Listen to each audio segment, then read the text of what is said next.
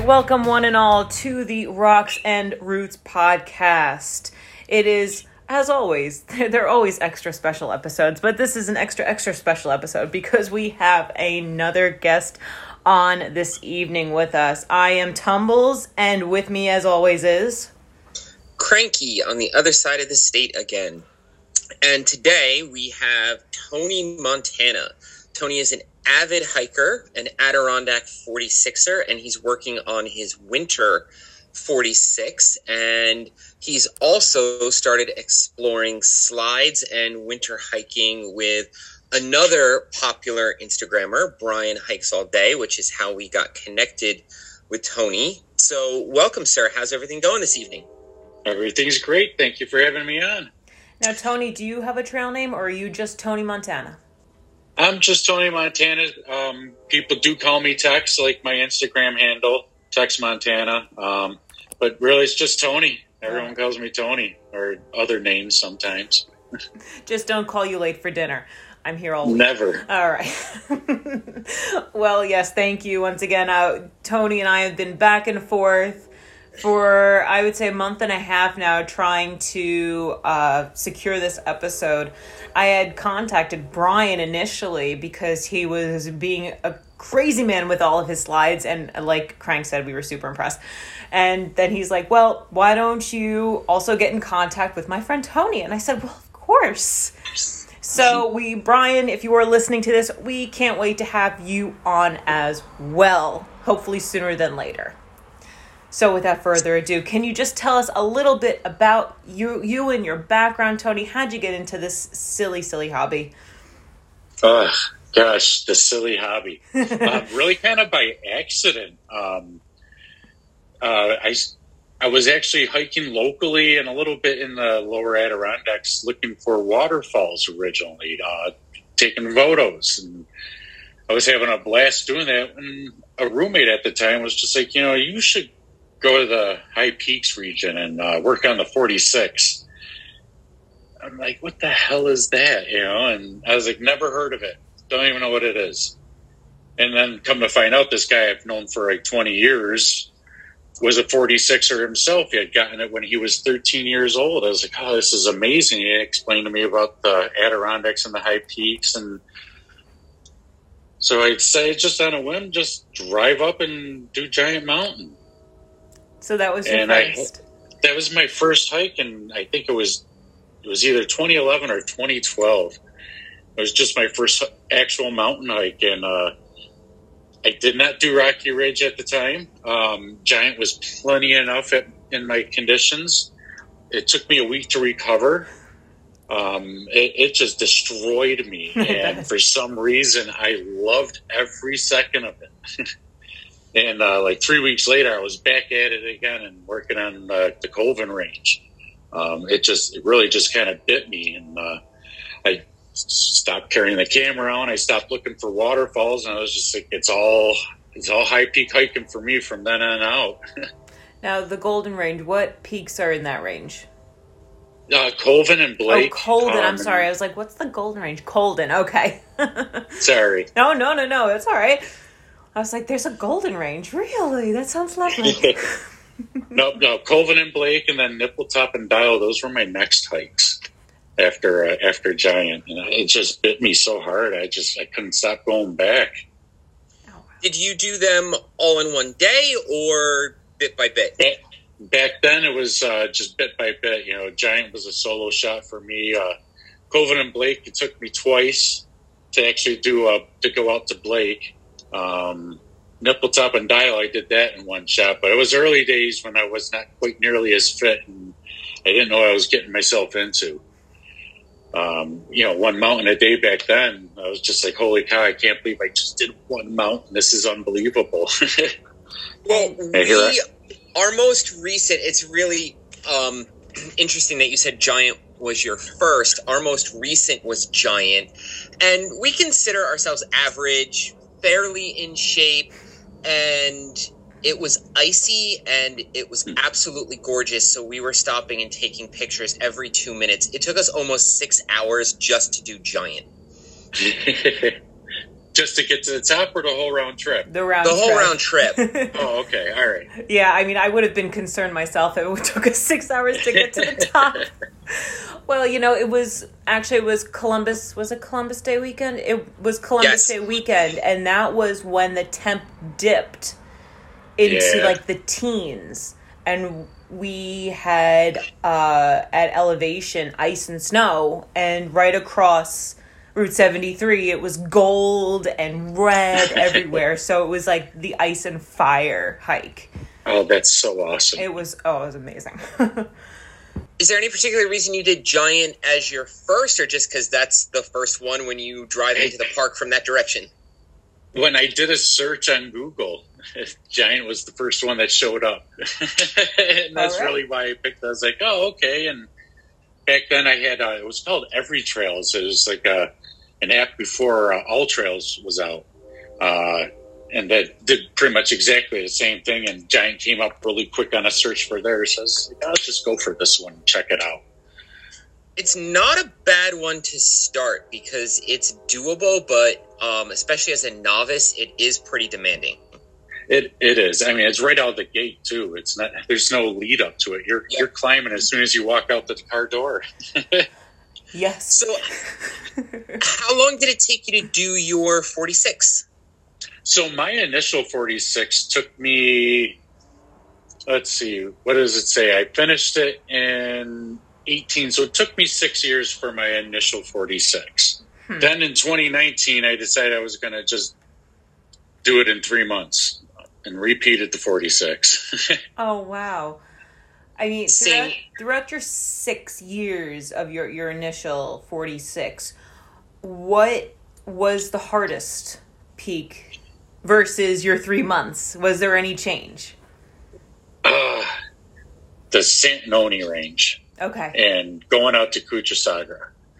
Uh, such it, back then, when the first time I did it, it absolutely destroyed me. I was not prepared for it physically. And uh, going out to Couchsachraga, I'm not sure if you guys have done those yet, No. Not yet. uh, but you know, you pretty much get up to elevation there, Panther, and then you drop, you know, a good thousand foot just to climb up a mountain that you have to backtrack on. And it's just such a brutally long hike. And we went out, it was like 85 degrees, super humid. So it felt like it was about 120. The bugs were out completely, and it just wrecked us. We actually skipped the, the whole range, did cooch only, and went back to our cars just with our tails between our legs. I mean, at least you got one in. I- Yes. I mean- Since then, I mean, now I go out there, I grab all three of them at a time, and they don't get skipped at all. You know, it's just kind of funny the evolution of your own body through all the years of doing this and uh, becoming more of like an endurance hiker than anything. I assume you're at, in. You live in the park, or you're close by. Rochester, New York. Um, I'm about four and a half to five hours away from the park. Oh wow, just like us then. Okay. Yeah, just like us. Wow. All right. That's all right. That's fascinating. Okay. Um. So, what overall? I'm assuming you just told us, but what overall was your least favorite, and then your favorite, both in your initial and then in your six months? Uh, let's see. I mean, Couchsachraga is probably my most unfavorite hike that I did at that time. But uh, after that, going into like my short, quick 46 or I mean, Haystack just takes the cake. Haystack Mountain is just fantastic. Um, it's a small little summit. It's a full 360 looking at Marcy, looking back up the Great Range, out towards Giant, and it's just it's such an unbelievable mountain. Every time I've done it, it's like seven times now. Every time I've done it, I've liked it that much more. It's just like, yep, this is why I've been doing. it. I, this is the view. I've heard from more than one person that Haystack is one of the best views in the high peaks. Oh, you just uh, there's you can't get wrong with it. But that is where you received an injury. Yes, so I was actually coming down Marcy. I hadn't fully gotten down to the call between Marcy and the trail up to Haystack, and I had taken a uh, just taken a funny step. I'd never actually even fell, but I took a funny step where my ankle just rolled out. I uh, broke my leg. I broke my Dang. ankle in three spots, and I tore the ligament that holds the ankle together. Oh my gosh. And this caused my foot just to dislocate. Over just I one just step. pressure. Yeah, just from a step. It was just from a misstep. You know, it wasn't like I was jumping or anything. I was just coming down the trail, and it's a steep section of trail there coming off the backside of uh, Marcy heading the haystack. You know, it's it's known for being kind of rough. Mhm. Um, what but, specific trail is that? I'm sorry. uh, what is the name of that trail? It's part of the range trail. So if you're be the southwest side of Marcy, heading towards Haystack, it would meet up with the Phelps Trail, I believe, that heads down to JBL. Yeah. Okay. Yep. All right. Yes, I have a kind of a picture of where you are now. Okay. Wow. So, how did you get back to the lodge? How did you get, you know, Out of there. I was a going. res- I was a complete rescue. Um, I'm one of them. Oh wow. Uh, my nep- my nephew, who was actually with me at the time, he decided to jog down the mountain and got down to JBL, and that and they reached uh, the DEC and got somebody to come out and check me out. Um, they dropped a ranger by helicopter on Marcy. He hiked down to me and determined that I was to be flown out. They weren't going to let me walk down. Um, the guy was awesome. I mean, his name was Pete. I don't know what his last name. He was a ranger, but he was fantastic. He threw a splint on me, and honestly, if he wouldn't, if he let me, I would have walked down the mountain. He did such a great job. Wow. Um, it was interesting though. You know, it threw a harness on me, and a helicopter came down and yanked me right off the freaking mountain, um, right into a helicopter. I'm not really Right, good so- at that kind of heights. It scared the crap out of me. I bet. gonna I was going to say, other than the injury and the fact that you were in shock and in pain, that's got to be a really cool memory. Were you able to appreciate any of the views dangling like the fish on a on a hook above the peaks? So initially, initially, um, I don't know if you're familiar with the Looney Tunes cartoons. When they pulled me up, I went right into a tree, and I got dragged up a tree, and I hit every branch as I was being pulled out of above tree line. So I'm that so was sorry. amusing. Um, and then Yeah, they we have a yanked visual right. in our heads, I'm sure. Yeah, they yanked me right into the helicopter, and I wish I could have gotten in my pockets, pull out my phone because they flew me over the whole Great Range. It was just phenomenal, just the views of it, and they stayed low, so it was pretty nice, just flying right through Johns Brook Valley. All right, you heard it here. You heard it here first, folks. If you want to get the best views, pick a good time of the year, pick some good flying conditions, and get yourself rescued. That's get how yourself you get rescued. uh, so yeah, so five days later, I had surgery on my ankle, and uh, it took me six months, and then I was on my first Adirondack hike on uh, the Tupper Lake Triad, doing the little small mountains up there. Uh, so it took six months of healing and uh, physical therapy to get me going. I mean, that in retrospect, that's really not bad. Not bad at all. No, I mean, a friend of mine, he had a, a Lisfranc injury on, on his on the bottom of his foot, and those injuries can completely debilitate you. It's actually the ligaments on the bottom of your foot, and they can take a year plus to heal. So I think you made out pretty well. I, I really did. The surgeon did such a fantastic job. Um, to, now we're talking just almost, that was summer of 2020, June 20th of 2020. Um, I feel nothing from it now. I've got a, I'll always have a little bit bigger ankle, but I've got little hardware in there now. So, but I mean, I'm jogging 13 miles at a time. So it, they did a really good job. And what they- what um hospital?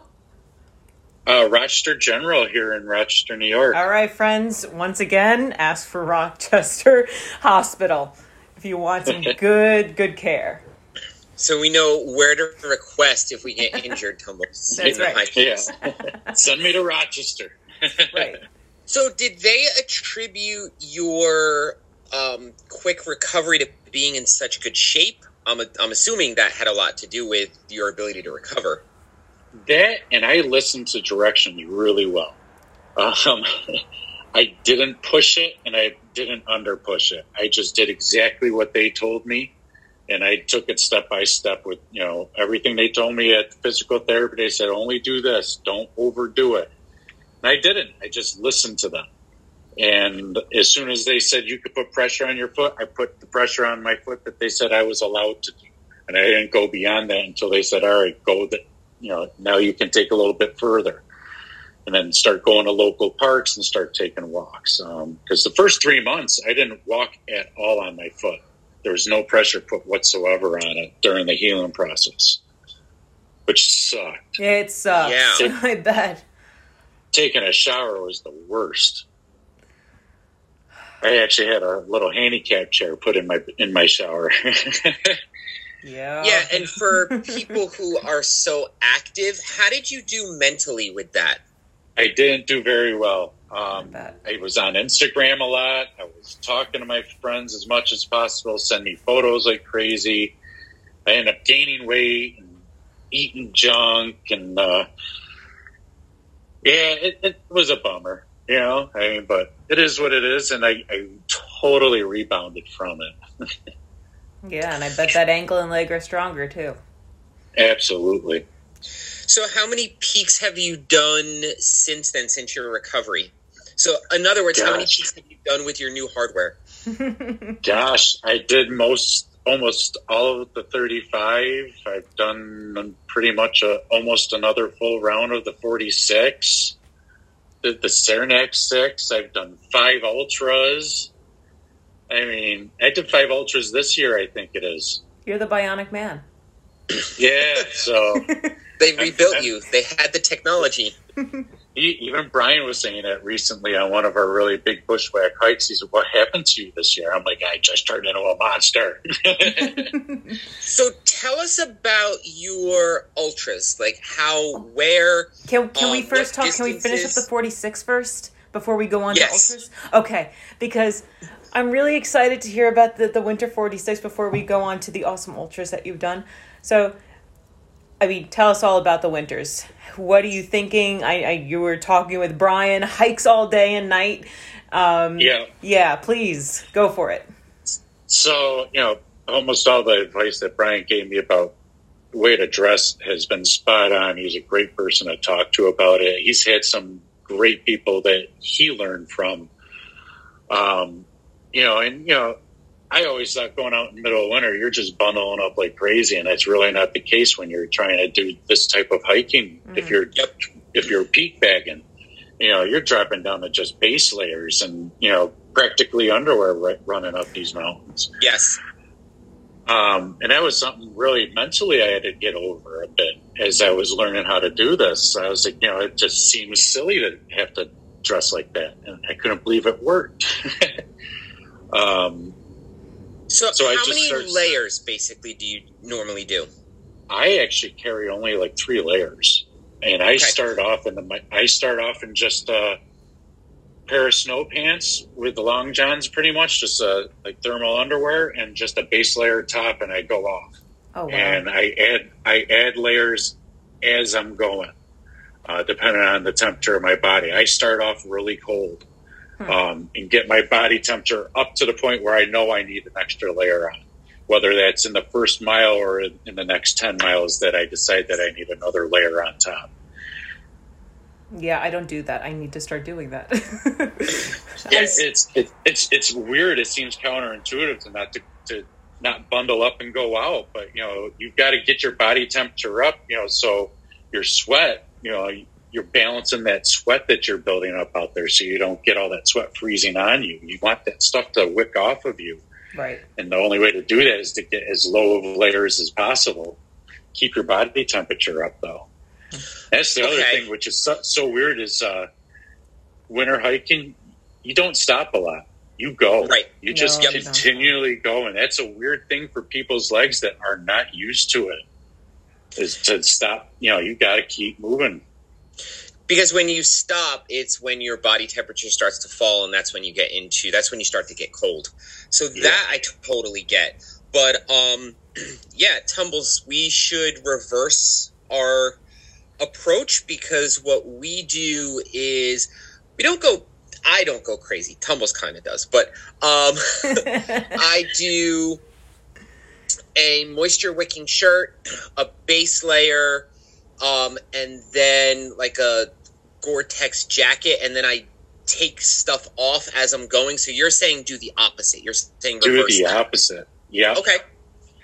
This way you can balance it out your body temperature and just get comfortable. hmm You know. And you Uh, don't have nothing sweaty worse than being- clothing. You have like Yeah. sweaty clothing around. You don't want to be sweaty in the first mile of a winter hike. That would just be horrible for the whole day. That's also got to say because that is what happens. Like I sweat and then I bring extra stuff to change into, so I have dry stuff. So that would save on weight as well. Okay, so uh, we will try that our next winter. Don't know what it will be. What have we done winter wise so far? Just um Uh, Porter and Cascade. yes, and then Those we are fun attempt- ones, though. They are. Yeah, it was like the the beginner's guide to uh, winter hiking in the ADK. and then we attempted Whiteface, and that didn't quite work. we were almost, we were like maybe uh, I don't know, two hundred yards away from the summit, and I went numb. oh, really? Ugh. Yeah, because where where the trail meets the road, there was you're supposed to go vertically up this uh, rooty, rocky slope, but it was completely ice covered, and I didn't have my ice axe with me. So we're like, all right, let's go onto the road and do the last, I don't know, quarter mile on the road. But the wind, the wind tunnel, got so bad that I said, you know what, I I can't I can't do this. I can't feel anything. So Yeah. I'll Ugh. That- eh, that's all right. The mountain's still there. You'll get to go back. that's it. That's it. So with your winter forty six, what did you start with? What did I start with? Which one was my first? Big Slide. I had found some random group on uh, Facebook, and I asked them if I could join them. Oh, all right. And they they were super friendly. They're like, "Yeah, come on out." And uh, turned out that they were all foreigners, and they spoke a completely different language, but they could type in English. Uh, so it was interesting walking with these people the whole day. But that was my first real experience uh, of a high peak. It was Big Slide. Oh, how cool. What language were they speaking? Uh, me- it was uh, some Mediterranean language. Obviously, hear a lot of French up in the high peaks because you Yeah, know they can these were not Frenchmen. I would Yeah. have totally recognized a Frenchman spitting it. Um, did I say that? But I totally would have recognized a Frenchman. But- Jeez, yeah, it was some Mediterranean type uh, accent. It was very difficult working with them, trying to communicate. Nobody really knew what I was saying. I had no clue what they were saying, but we knew to go up. Yep. And we knew where to butt slide down, and it Mhm. was perfect. So Lots of hand out. gestures, and Yeah. you understand the curse words. yeah, absolutely. It, it was a beautiful day. It was just awesome, and it was real. It was one of those days too when we were. I was when we were walking up. The snow was covering all the items. All the snows looked like the trees looked like snowmen. Just the way they were just puffed up together and whatnot. It was just such a beautiful experience, and we were just having fun, just running off into the deep snow and stuff like that, just for fun. Coming up to our waists and winter winter hiking can be a blast, even if you can't speak with the language of the people that you're with. Were you doing snowshoes for your first? Yes. Okay, you were good. so I'm sure it was impassable if not. Yes, I was going to say, um, that just goes to prove that this hobby and hiking is a. You already have a common bonding experience. We talk about it all the time when you meet people out there. It's very different than meeting people on the street. Uh, people on trail are much easier to talk to because you already have something in common. You're connected with nature. You've got endorphins. You got dopamine going. Um, so this takes it to a next level where you don't even have to speak the same language, and you are enjoying their company and bonding over, you know, accomplishing climbing a high peak. That's absolutely incredible. Absolutely. I Um, chat with people all the time on the trail. I don't know about you guys, but I love talking to people on the trail. Yeah, we say hello to everyone. yeah, can't help it. Everyone's generally. I have not met a real nasty person on the trail ever. Everyone's friendly. During COVID, yes. Well, all right, that's that's different circumstance though. true enough. And that wasn't in the high peaks. That was on uh, some populated sections of the Appalachian Trail. Uh, yeah, I heard some people got mouthy in the high peaks as well, but it is what it is. Okay. Okay. Um, so, what do you use for gear? We talked about snowshoes. What brand of snowshoes, and then any other special winter gear like ice axes or crampons? Let's see. I have my s- snowshoes. I have a couple pairs of Tubbs. Yes, thank Um, you. Yeah, I do love my Tubbs. Um, I what what I wear uh, a North Face uh, overall pants. I like overalls. I don't like pants. I do have a little bit of a belly, so if I wear pants, my pants tend to fall down a little bit. If I wear overalls, they don't. That works great in the winter. Um, you know, nobody wants to see my butt crack either. so that so it totally works out. Um, crampon wise, I have a I have a set of black diamond crampons, but I also carry my Hillsounds and I carry my Kahtoola micro spikes. Um, I try and carry all three of them generally, especially in the deep winter. You really don't know what you're going to get into. Yep. You don't always need the Kahtoolas. Sometimes you need.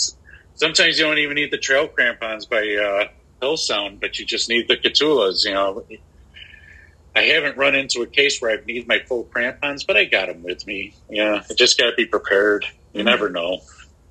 Yeah, absolutely. Um, so what were your because the conditions are totally different. The mountains look completely different in the winter. What were your favorite and least favorite winter 46s so far. Um, so, so far? I haven't really. I have not had a least favorite. I can't say I've had a least favorite on my winter forty six. Has there been anything? No. They've all been kind of fun, and I've gotten to do them with different people. But the most interesting one I did was uh, my my first time hitting haystack after my injury. Returning, it was a return hike in the winter. That's where I actually met Brian and his uh, ex and a bunch of the guys uh, uh, Jonathan Zaharik. I had met him and Billy on Haystack Mountain in 70 mile per hour winds, 50 foot visibility.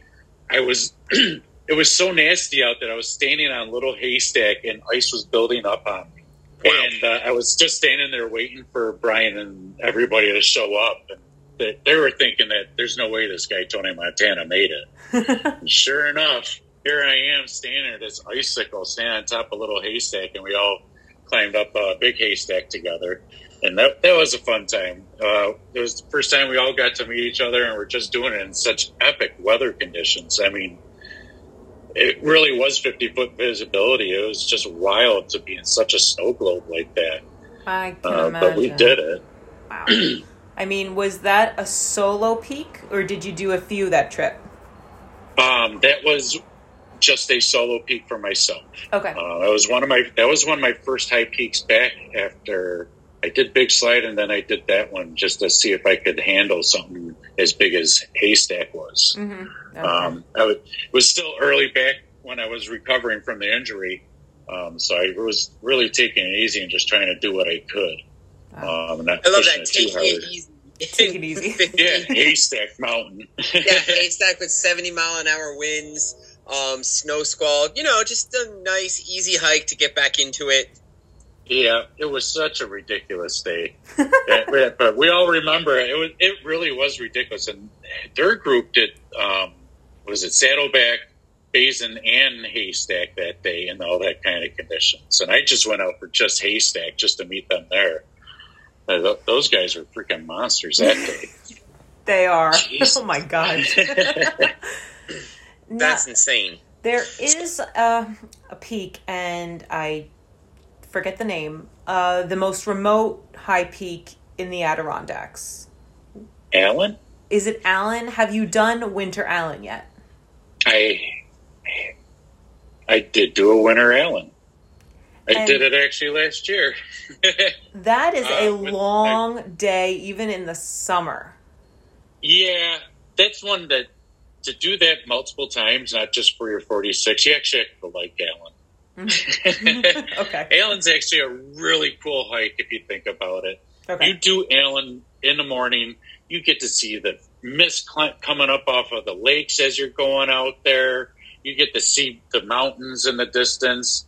I mean, it really is actually a really beautiful hike. It's just out there. It, it really is. It's a long one. It's a 20 mile day. Mm-hmm. So But, uh, how I is how is that in the I- wintertime? that was, uh, I didn't hit it on a good day. I hit it on an okay day. Okay. Um, I saw Brian Hike's all day video when they were doing like 25 miles per hour down the slide on Allen, and I I only hit like 10. I- It wasn't that fast for me, but it was uh, it was a good learning thing, uh, especially with the layering. Uh, being able to go that kind of distance and coming back to the car still dry at the end of the day. And working the layers like that, uh, starting off and just being in base layers and staying dry the whole day was just such a phenomenal feeling at the end of the day. Um, Allen's a fun one though. I'll All do that one. If you guys want to go do Allen, I'll do it with you right now. Let's do it. Okay. Yeah, no, let's do it.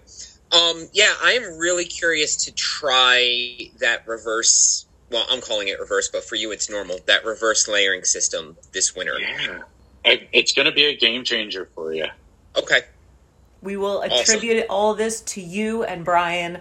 Thanks to them, we didn't die out in the cold. Just bring So- your layers. Don't forget your layers. Yes, sir. Before we circle back to your um, ultras, you first of all, your pictures of Nipple Top and Haystack on Instagram. Your Instagram pictures are some of the best that I've seen. Um, if I dare say so, they rival jonathan's Herrick's photos. Like you, you do a phenomenal job with your Instagram. Oh, thank you. I appreciate it. I don't like to just toss everything up there, just only the ones that are good, you know? Yes, Quality over And- quantity. And Absolutely. it looks like when you went um, was kind of around the same time that we did with the foliage. You almost can't get a bad photo. Oh, God, right? Unbelievable. Yeah. So I was doing a little bit of Instagram stalking yesterday to prepare for today, and I was like, wow, this guy's photos are fucking awesome. So well done. But I did see that, and I wanted to ask you about. Um, you posted that you were gifted a 1975 guide to the Adirondacks, and you had commented that it kind of made you sad because things have changed so much, and there's thing, places you can't get to. Um, can you talk about that a little bit? Well, yeah. Um, so, I mean, just coming to mind is that this book actually came with a great map. It's not even torn. It still looks like the original map. Uh, It probably is the original map um, from that year. And there's a trail system that just immediately comes to mind. And it is the old yellow trail that used to take you from the upper works to Marcy. Um, there is a call, there's a valley in all essence uh, that goes between Cliff and Redfield, and that is an abandoned uh, an abandoned trail system uh, that got abandoned right around 74 75 ish time frame. The DC decided that they were no longer going to attempt to maintain this anymore, and has forced everybody pretty much to go around the Flowed Lands and go around Cliff and Redfield to head towards Marcy. Um, it is an area that I want to explore. I've only done a very little bit of exploring in that area. Um, there's supposedly old uh, trail markers that you'll be able to still find on the trees and remnants of old roads that used to go through there from the logging industry back in the day. Um, it's it's kind of wild, but it's unfortunate that they just stopped maintaining it. They just let it go back to the wild. It's kind of a cool valley from what I've gathered, from what I've been in as it is. Um, just the little sections I have gone and bushwhacked up to. Um, there's other nifty things too that is different too. Uh, the map shows Mount Marshall on it, and it is named Mount Clinton. If anyone realized that Marshall once before was named Mount Clinton, It was also called Herbert for a period of time as well before it became Marshall. Um, it's kind of it's kind of nifty. Uh, there's old trails that went to the summit of uh, Mount Holden that are no longer on any of the maps that are on these old maps that have been abandoned that you can still to this day do, but it's pure bushwhack here. I mean, we're Yeah. talking almost 50 years later. Yeah, for sure. Uh, I was Yeah, gonna say that's got to Go be ahead. really that's got to be really wild checking that out 45 years later just to see because Yeah. we always wonder especially like on the AT we always wonder like if people just suddenly stopped hiking how long would it take nature to reclaim this? And you know our rough guess is probably within 5 years the trail would be gone. So I'm imagining that like there's not hardly anything left of the trails themselves, but that's pretty cool that there's like trail markers and stuff there, and and uh, the roads are probably still there, but that's got to be a, Yeah. a really really wild trip. If you ever do explore that, I'm looking forward to the photographs and if you do a video. Oh yeah, I'm sure it'll be something.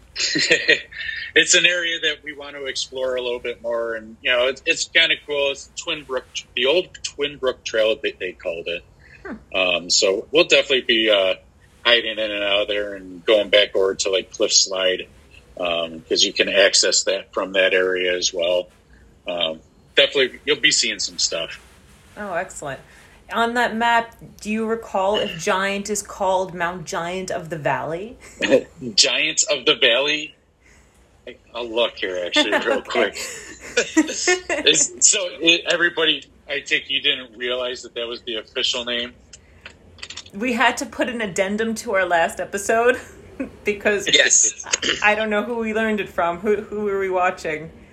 Jonathan Sahara Was it with Saharic? Yeah. special guest Brian Hikes all day. That's Your Yeah, original right. listening This to map from 74 says just Giant Mountain. All right, I, all right, fine. Giant of the Valley is supposedly the full name. and that's why that body of water is called the wash basin because it looks like if there was a giant of the valley that little pond would be a perfect spot for him to dip his face in and wash his face up yeah, I get that. I I've like the done it. stories. The anecdotes are fun. yes um okay and then the other thing that i saw on your instagram that i was curious about was the taconic crest trail can you tell us a little bit about that Yeah, um, ferns. Uh, that's what comes to mind. Ferns. Um, that's like 38 miles of ferns. There's more ferns on that trail that I've been on that I've ever seen on any trail. Okay. Um, the Taconic crest trail, the hardest thing about that is really the distance, to be honest, and the fact there's no real water along that whole route. oh, Uh, Okay. About halfway through the route when we did it, um, I did it with my friend uh, Jeff and Sonia, S and J Hikes all day. You can find them on Instagram as well. Uh, We real awesome folks. They're freaking awesome. Just an awesome couple. Super positive folks, um, and just as gnarly as the rest of us. Um, we did this together, and it, we were just bored. To be honest, it was a very we, we felt it was a very boring hike. Uh, Okay. it, the hardest part of the hike was the distance. Um, there is a section of the Taconic Crest that is actually like ATV trails. Um, it just ruts and whatnot. It, it just some spots that I mean, really, it could be rerouted to make it look better. um, we didn't have much good to say about this freaking hike, uh, you know, other than we had to do it just oh to wow. work on the Northeast Ultra Eight. Yeah, I Um, mean, I I took a few years ago. I came across it. Charlie said, "Oh, you know, Crank was looking for a through hike that we could do maybe in a weekend." And uh, Okay, that that that's popped cool. up. Yeah, that popped up. So I was like, "Oh, sure, why not?" Well, I mean, now I'm hearing it from from the horse's mouth. If it wasn't that fantastic, then I'm not going to bother. you know, as an ultra hike, it is just the most boring thing. I mean, you're just moving, you're just going, going. There's nothing really to see. You're on. It's all wooded. Uh, sometimes you you went to a there's some road. You walk some road, and then you're back in the woods again, and it's just covered woods, but the ferns, there's tons of ferns. If you love ferns, there's ferns the whole way. Uh, my actually Jeff complained about the ferns because he couldn't see his feet half the time. So where does Um, it run? Like end to end, where exactly is this thing? God, it's just outside of Albany. Um, Okay. catches a little bit of uh, was it? I have to bring up the map for that one. It catches a couple little states there all Okay. at once. Um, I will say the other thing that I really didn't like about this hike was that I lost my car keys on it. Thankfully, my friend's vehicle was at the end, Mhm. and we got to his car and we're going over to hit my vehicle, and I'm looking for my keys, and sure as hell, I lost my keys somewhere on that trail. I was so mad. I was so mad. I look. I, I grabbed my backpack and I tossed it across the parking lot. I was just upset. Yep. There is no. yeah, Understandable. You know, my friends just yeah. My friends just looked at me. They're like, yeah, that, that's all there was to it. Justified. Yes, totally justified. So, So how did you get? How'd you get your vehicle back? Like, did someone bring you a spare set? Or? Yeah. My Okay. sister's an an- my sister's an angel. She uh, dropped what she was doing, drove to my house, fed my dog, got my spare key, drove out to Albany, picked me up, took me out to my car. What Yeah, a good she saved me. yeah, it's the only reason I keep her around. She's a good sister. Yeah, yeah, good reason.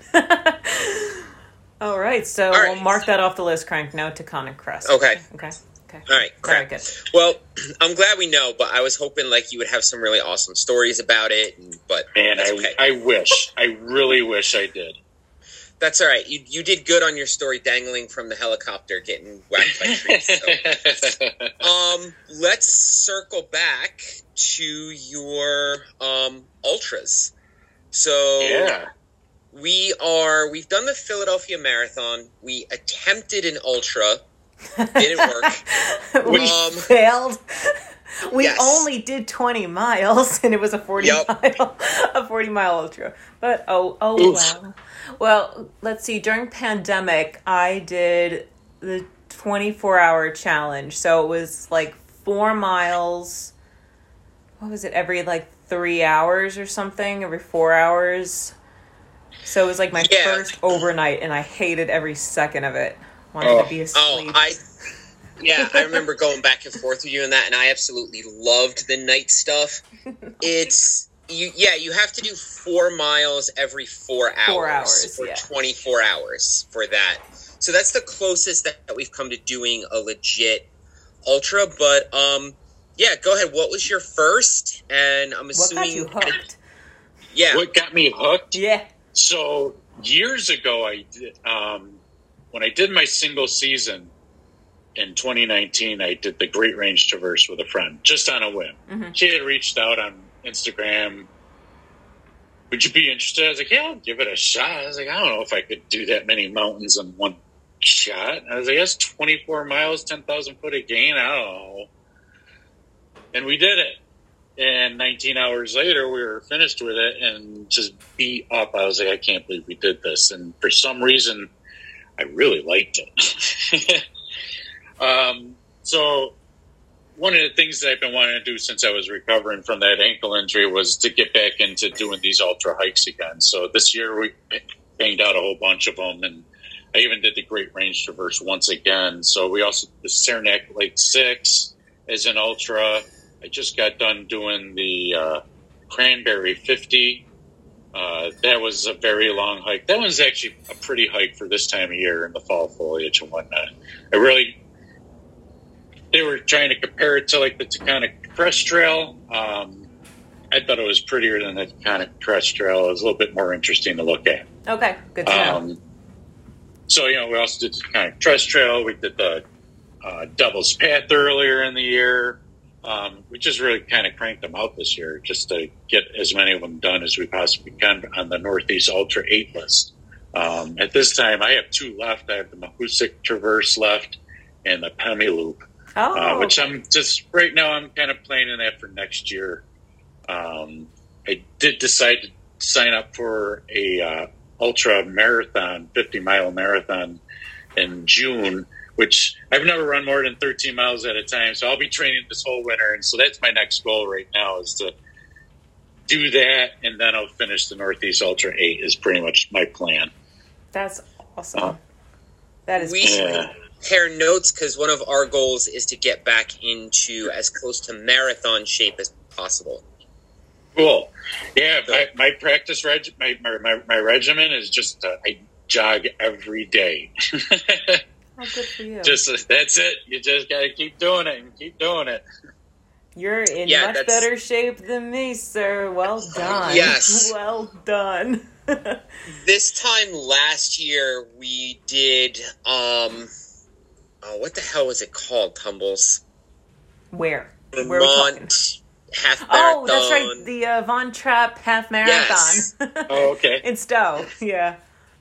So that's a half marathon. There just happens to be a 2,000 foot mountain in the middle of it. Oh, it just it happens to be there. Yes. um, so that's the kind of shape that we were in last year, and now like we're both like training for a 10k. We definitely We have a 10K on Saturday. I'm dying. Yeah, Oh, we really? definitely Yeah. fell off the running wagon. So the fact that you're out there running and jogging every day, I am. Yeah, it's the it's the determination secret. and Other- dedication is admired. Thanks. I actually, you know, I've been working on my weight and physical health and everything this year. I lost seventy pounds this year. Well Um, done. just in this, just in this year alone. Um, With all your ultra I- hikes, it's a- I would hope With- so. right, and it's really just been light exercise and jogging and hiking. That's all I've been doing and watching my diet. And uh, it all just falls off, and all of a sudden you're hiking and further distances, and you're jogging further distances, you know, and you breathe easier, and you're not that guy at the top of the mountain breathing like crazy. I mean, maybe a little bit, but you know, at least you can talk. yes. Well, Well done. for the majority of people, that's what it is. Go into a, a slight calorie deficit and exercise. yeah, it doesn't take much. Um, really hard at the desk job, though. I gotta tell Yes. you, it is so hard because those Yes, treats are right there, and you get bored and you want a snack. I, I work at home. I work from Oh, home. so the fridge is right there. Yep. And I've got it. I've got it stuffed with like vegetable, or not vegetables, but fruits. Just tons of fruits in there. Ch- Yeah. Trying not to cheat. What did you think of um, Devil's Path? Because I thought has Devil's Path was cool. yes, it has a reputation. Um, I think its reputation is overblown. Um, it's supposedly the most dangerous trail in the yeah, North I heard that. Yeah, which I think is nonsense. But how long did it take you guys, and what were your overall impressions? So that was uh, let's see. We did it with sprinkles, so we added Southwest Hunter and Hunter Mountain and the Fire Tower in the Devil's Path You are uh, Ultra. badass. Yeah, we are just like, yeah, you know, let's just do it, and we did it. Um, so we end up out there, I think, like nineteen-ish hours or so. We really took our time. We could have done it in numerous hours faster, but we kind of enjoyed ourselves a lot. Mhm. Took breaks when we wanted to, and the only thing that we didn't like was um, after the very last mountain that you go over. There's one more little freaking mountain. That little mountain just makes you mad. You're just like, ah. What direction did you take it from? Uh, let's see. What is the name of that? There's East Indian West, I think Head. we did it. We start. We started at Indian Indian Head. Yeah. Yes, Yeah. that's that's the same way. That's where I started it. As well. Okay. Yeah. That's how most people take it. Yeah, and I thought it was. I thought it was a really cool hike. Um, it, yeah, Catskill's is a little funny. You don't get like the monster views like you get in the Adirondacks, uh, but you still get really cool views. You just got to work for it a little bit more. Um, but the terrain, some of the rock formations on the Devil's Path and the boulders and stuff is so cool. And the Um, roots. Some of the little the roots. Holy cow! Um, I, really, the Devil's Path is probably to me is the best part of the Catskills. Has the best mountains, has the best terrain. Um, a little bit slick when it's in early spring when it's a little bit icy and whatnot. But Yep. I think it's probably the coolest spot in the whole whole Catskill region. I would agree. We agree. Yeah, for Yeah. sure.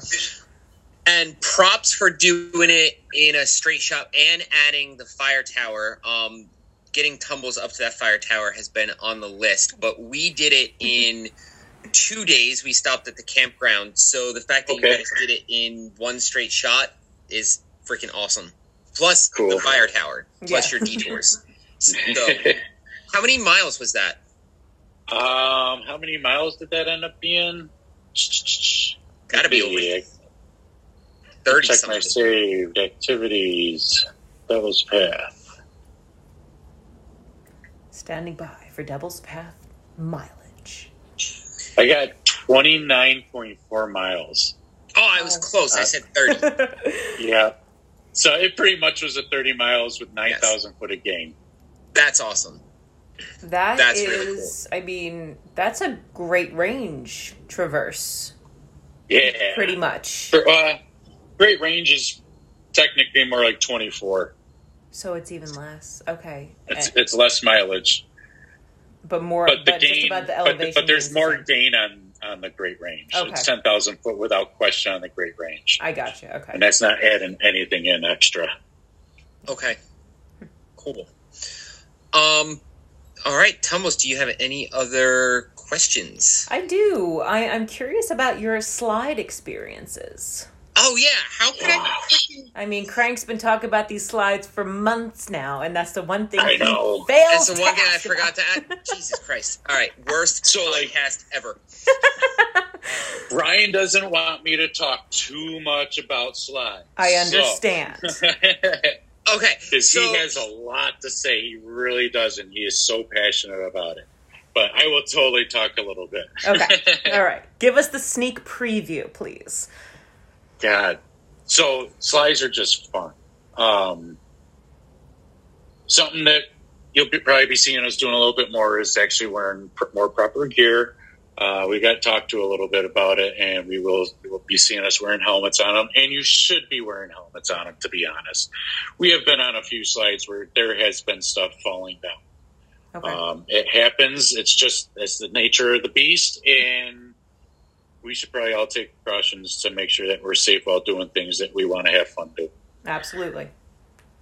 That being said, slide climbing is a lot of fun. Um, I didn't think I'd be into it as much as I got into it.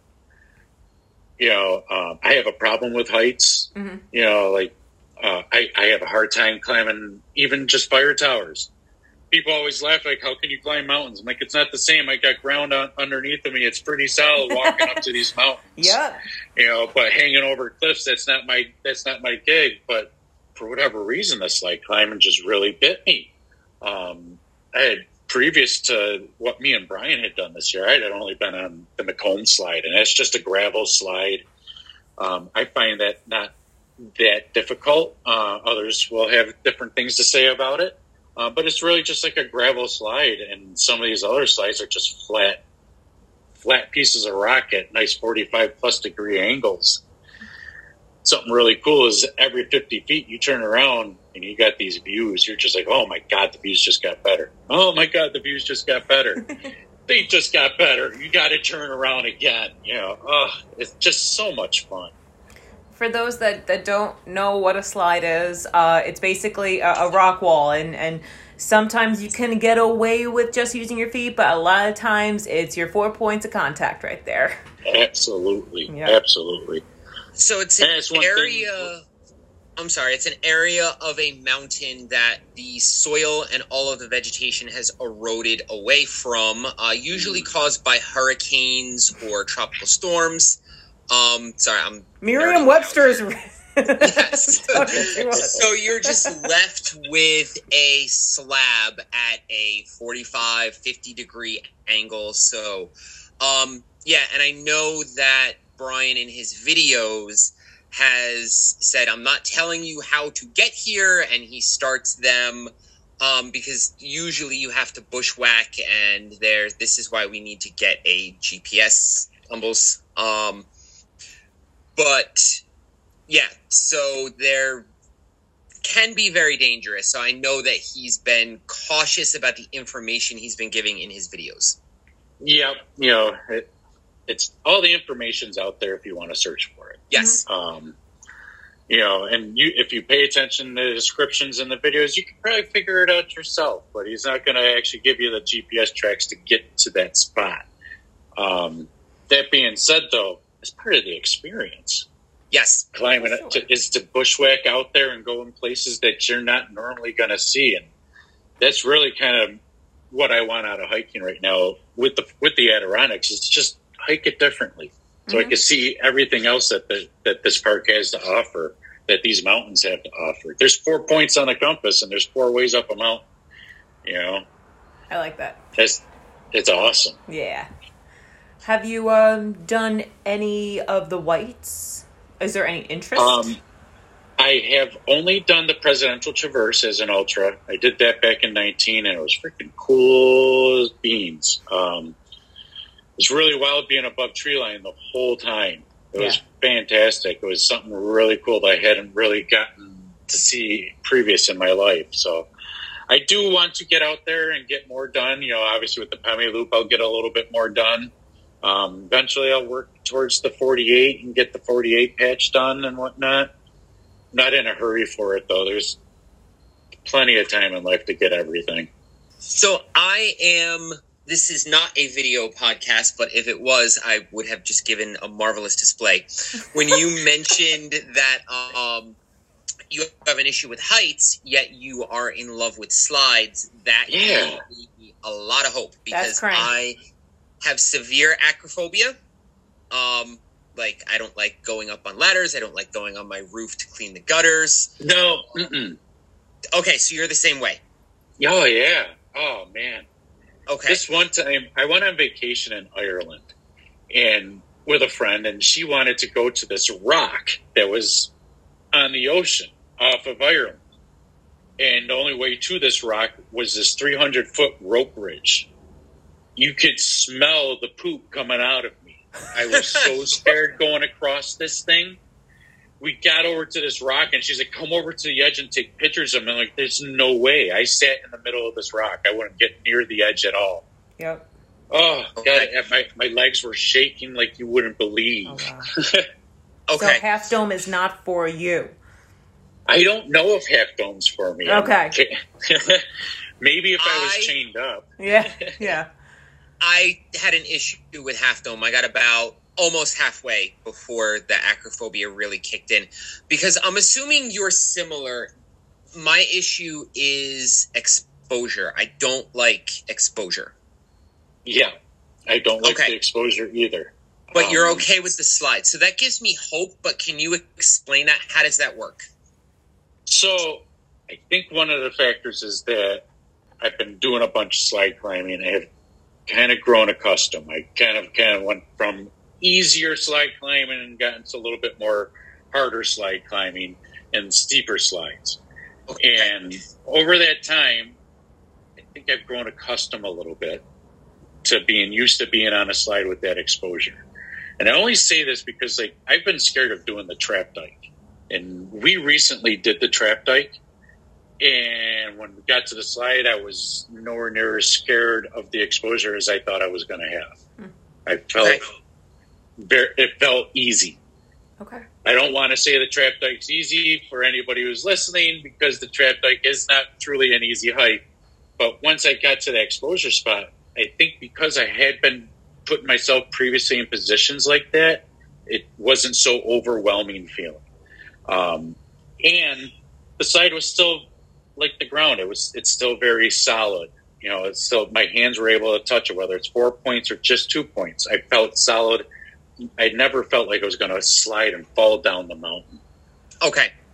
And was that with just normal like trail runners, or did you have Trail shoes? runners, trail runners. Okay. I think I've been going between my Altra Lone Peak and I have a pair of uh, Hoka Mafate trail runners that I've been swapping back and forth. And I've been very comfortable on the slides with them. They both have the Vibram uh, soles on the bottom, Yep. uh, which are pretty grippy as it is. So I haven't had much of an issue with those. Which do you like better, the Altra or the Hokas? Um, I like the Hokas more for running. Okay. Um, I can't run a long distance in the zero drops on the Altras for Makes whatever sense. reason. I just can't run the distance. I know some people can. I got a few friends that can run in sandals for like a 50 mile race running a pair of sandals, which I think is unbelievable. But yes. for running, I need the Hokas with a little bit of cushion. Okay. Um, but some of the bushwhacking and some of the side climbing, the Altras felt great. Just the way they handled and the way they kind of folded up and whatnot. And easy to maneuver your feet around a little bit and grip onto things. So Mhm. both of them have been good. That's very good Okay. I think we have covered everything. Um, do you have anything else that you want to add or talk about, Tony, before we wrap up? Oh gosh. Any trail Um, tale Yes. any trail tails? besides you hurting yourself and getting airlifted? God. We still talk about that all the time. My, I actually have a GPS now because of that incident. I have one of those Garmin uh, SOS beacon things. Yes, uh, inReach, so I can text people and whatnot.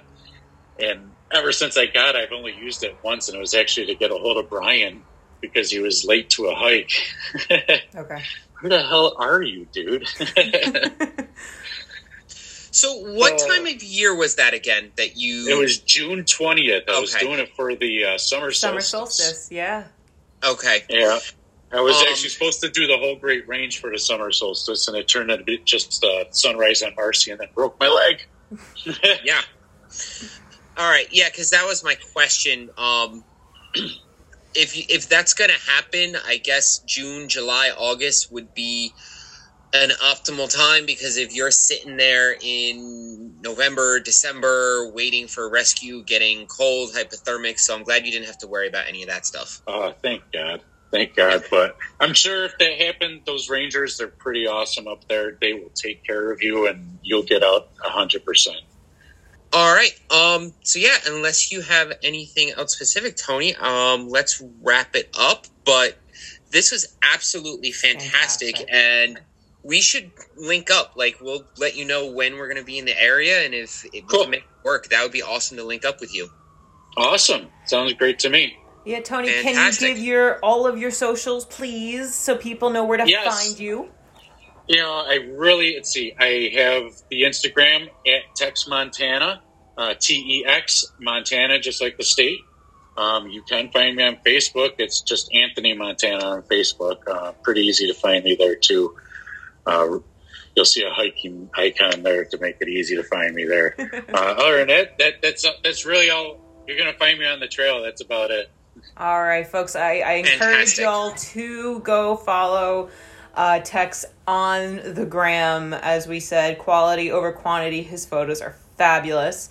And Thank you. oh, you're welcome. Thank you for coming on. Oh, so so so pleased. And of course, folks, you can find us on the gram as well. Rocks underscore and underscore roots underscore pod.